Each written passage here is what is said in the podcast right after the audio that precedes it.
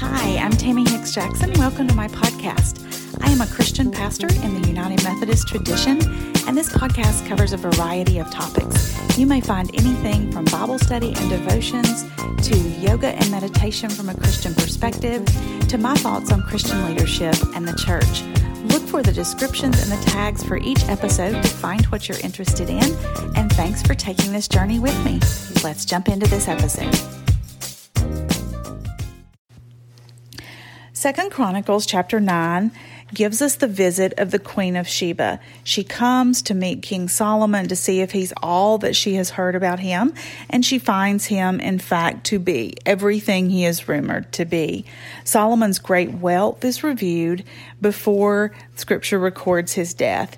He's ruled for 40 years, and he is succeeded by his son Rehoboam as we move into chapter 10, we also move into a different era of life for the people that God has called. The author is going to continue to focus on the descendants of David. That's going to be the kingdom of Judah, the southern kingdom, rather than Israel, the northern kingdom. Remember that 10 of the tribes are going to go with Israel. They're going to support a different king. Two of the tribes, um, Judah and the remnant tribe of Benjamin are going to become the southern kingdom. And so in this particular instance, the majority is wrong. Majority rule does not always make the right choice. Rehoboam is going to reign, and we're going to hear about his reign in chapters 10 through 12. He's going to be disobedient, and his sin is going to bring war. But being a descendant of David and having correct temple worship are going to preserve them from total annihilation. It's also going to help them during the reign of Abijah, which we'll have in chapter 13. And we're going to come the closest to the ideal of a kingdom and a king in the reign of Asa, which we'll have in the early part of chapter 14. Yet, throughout all of this, even through the high points of the reign of Abijah and Asa, they're going to remain a fractured kingdom, and that's going to be reviewed as, as rebellion against God and wrong. Um, it's going to diminish their witness to the world, and it's going to bring attack rather than the peace and prosperity that they experienced under the reigns of David and Solomon. So the narrative picks up with the reign of Rehoboam, and we see him getting off to a pretty decent start. His reign is presented very similarly to that of Solomon. Both of them start outside Jerusalem and journey to the center of life, which is Jerusalem, and interact with other nations. Solomon interacted with the Queen of Sheba. Rehoboam is going to interact with Shishak of Egypt. But Solomon is heralded by all of Israel as king. Rehoboam is not. Chronicles chapter 10 roughly coincides with 1 Kings 12. The people come to Rehoboam and they ask for a burden that is lighter than what they experienced under his father. Rehoboam, however, is going to think it's a time to show a sign of strength. I won't be questioned. I won't compromise. I am king. I believe that it requires the Holy Spirit to help us discern when we should yield, when we should be willing to compromise, and when we have to stand strong and not let people push us around. Rehoboam makes the wrong choice here. It also implies that one of the reasons he makes the wrong choice is because he listens to young people, young advisors, people his age, instead of listening to those who have wisdom and life experience. He tries to force the people to do as he says, they rebel, and this leads to the fracture of the kingdom. In chapter 11, we go on to talk about Rehoboam's reign. He secures Jerusalem, um, and he listens to the prophet Shemaiah to avoid starting a civil war, and this is a good move. Faithful priests leave Israel and come to Judah. They are leaving idolatry, they are leaving disobedience, staying with the doctrines that they believe, which is that Jerusalem is the center of worship. They're going to experience three years of security due largely to the fact that they are worshiping God properly.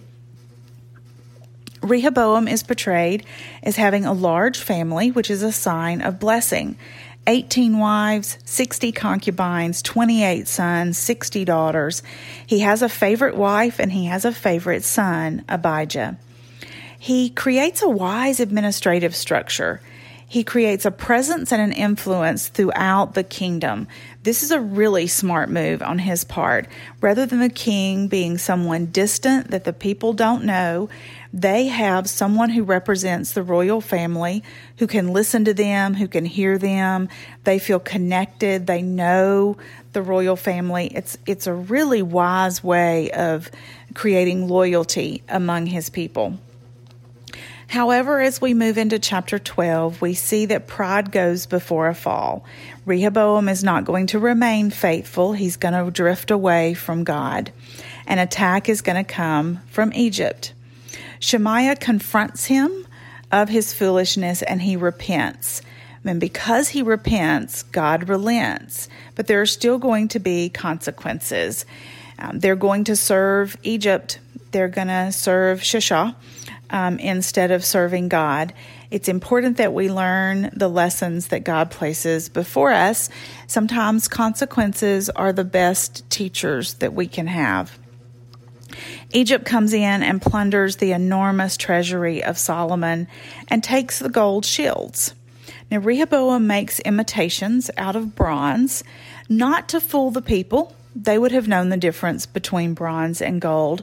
He does it to remind himself very often in the Bible, bronze represents judgment, whereas gold represents the presence of God, metal that has been purified and is bright and brilliant. We saw that in the tabernacle in the wilderness.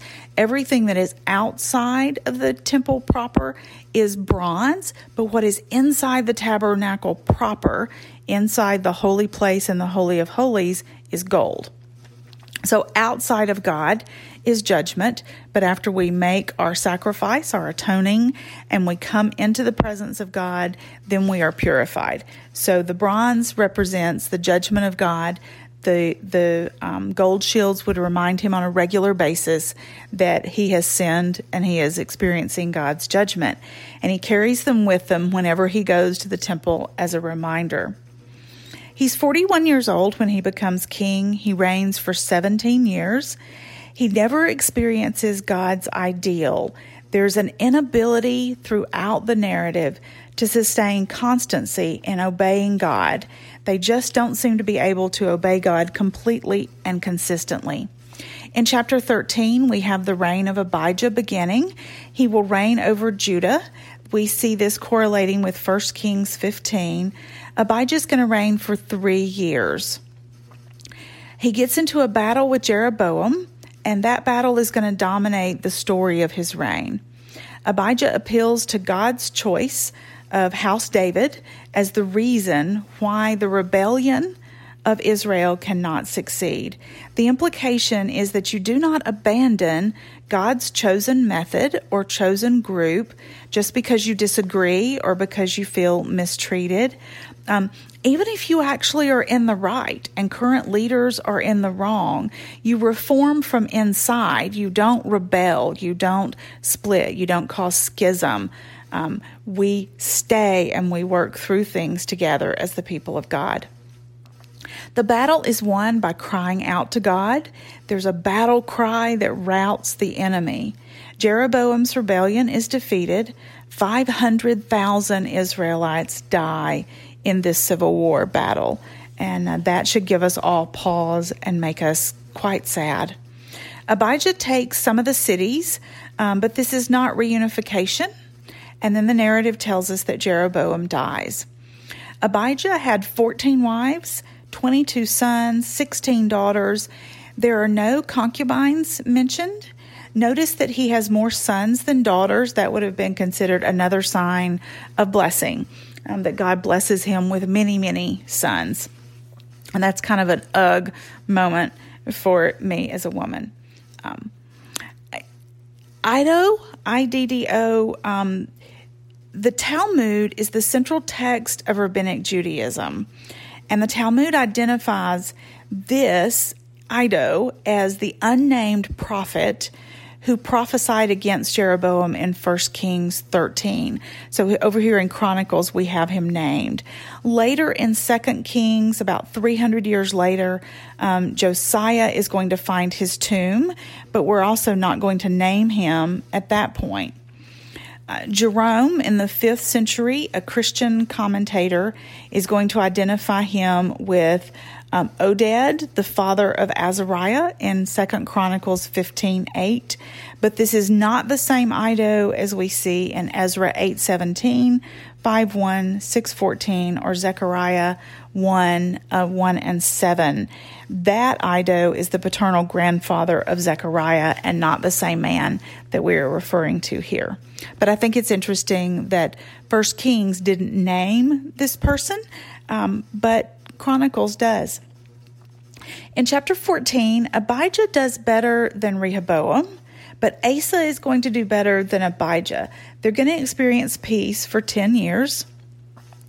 The kings are portrayed here, um, Asa in particular, as faithful, but allowing the people to continue pagan worship.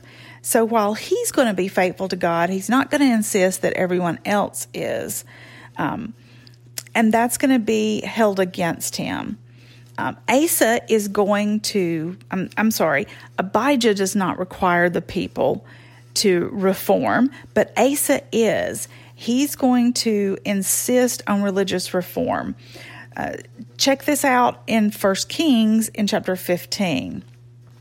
The religious form, however, is not as complete as it could have been, and the ongoing disunity is going to block the full realization of an ideal kingdom of God.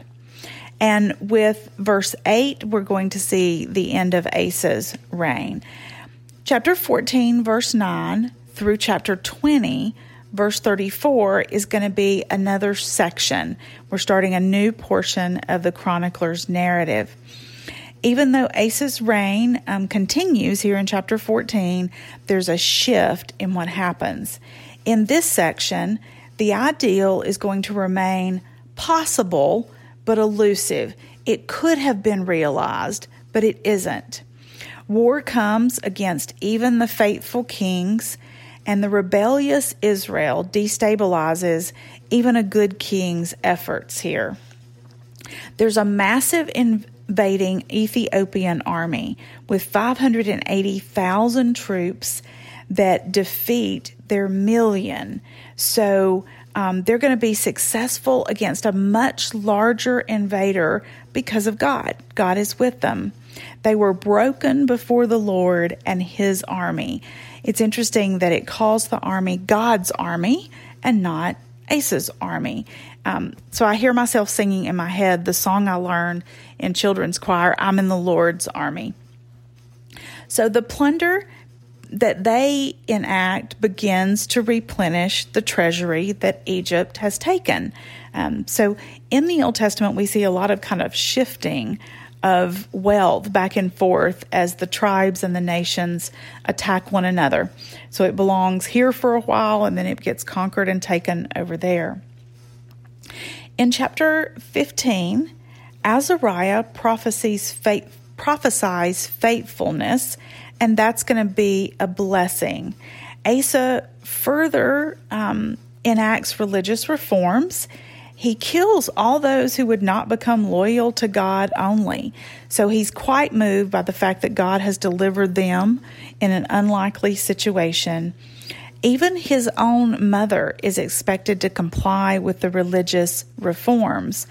Yet we are told that he leaves the high places.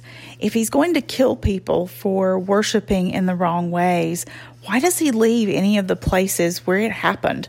Why didn't he destroy them all? In chapter 15, verses 10 and 11, we see a celebration happening. This is most likely the Festival of Weeks, which we know as Pentecost. In chapter 16, King Baasha of Israel sets up a siege against them.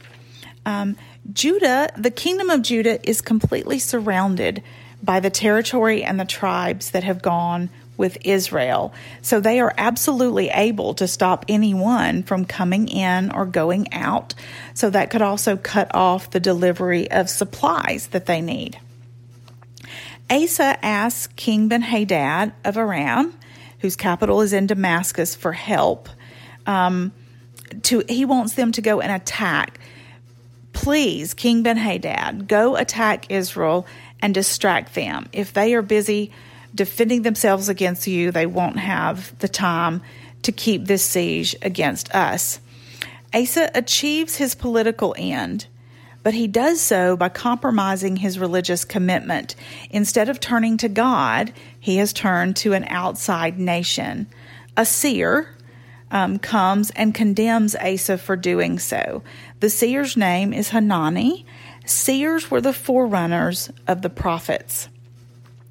Asa, however, does not repent. He gets angry at being rebuked and he imprisons and tortures the seer Hanani, as well as any who sympathized or agreed with him. When we are rebuked for doing something wrong, it doesn't matter how righteous we've tried to be or how much we have done right, we still need to repent of the wrong when it is pointed out to us. Um, in the Hebrew language, feet can be a euphemism for sexual organs. So it is very likely that Asa dies from a venereal disease. Whereas David and Solomon are said to rest with their fathers, Asa is cremated, um, possibly because they were concerned about the spread of the disease that he suffers. Um, yet he is still portrayed as overall being honored for the good that he has done. So, whereas he makes some mistakes, he doesn't destroy the high places, he has enacted the greatest degree of religious reform. And though he has some hubris and resistance to repentance that has led him to be open to attack within his personal body, it does not undo the good that he has done.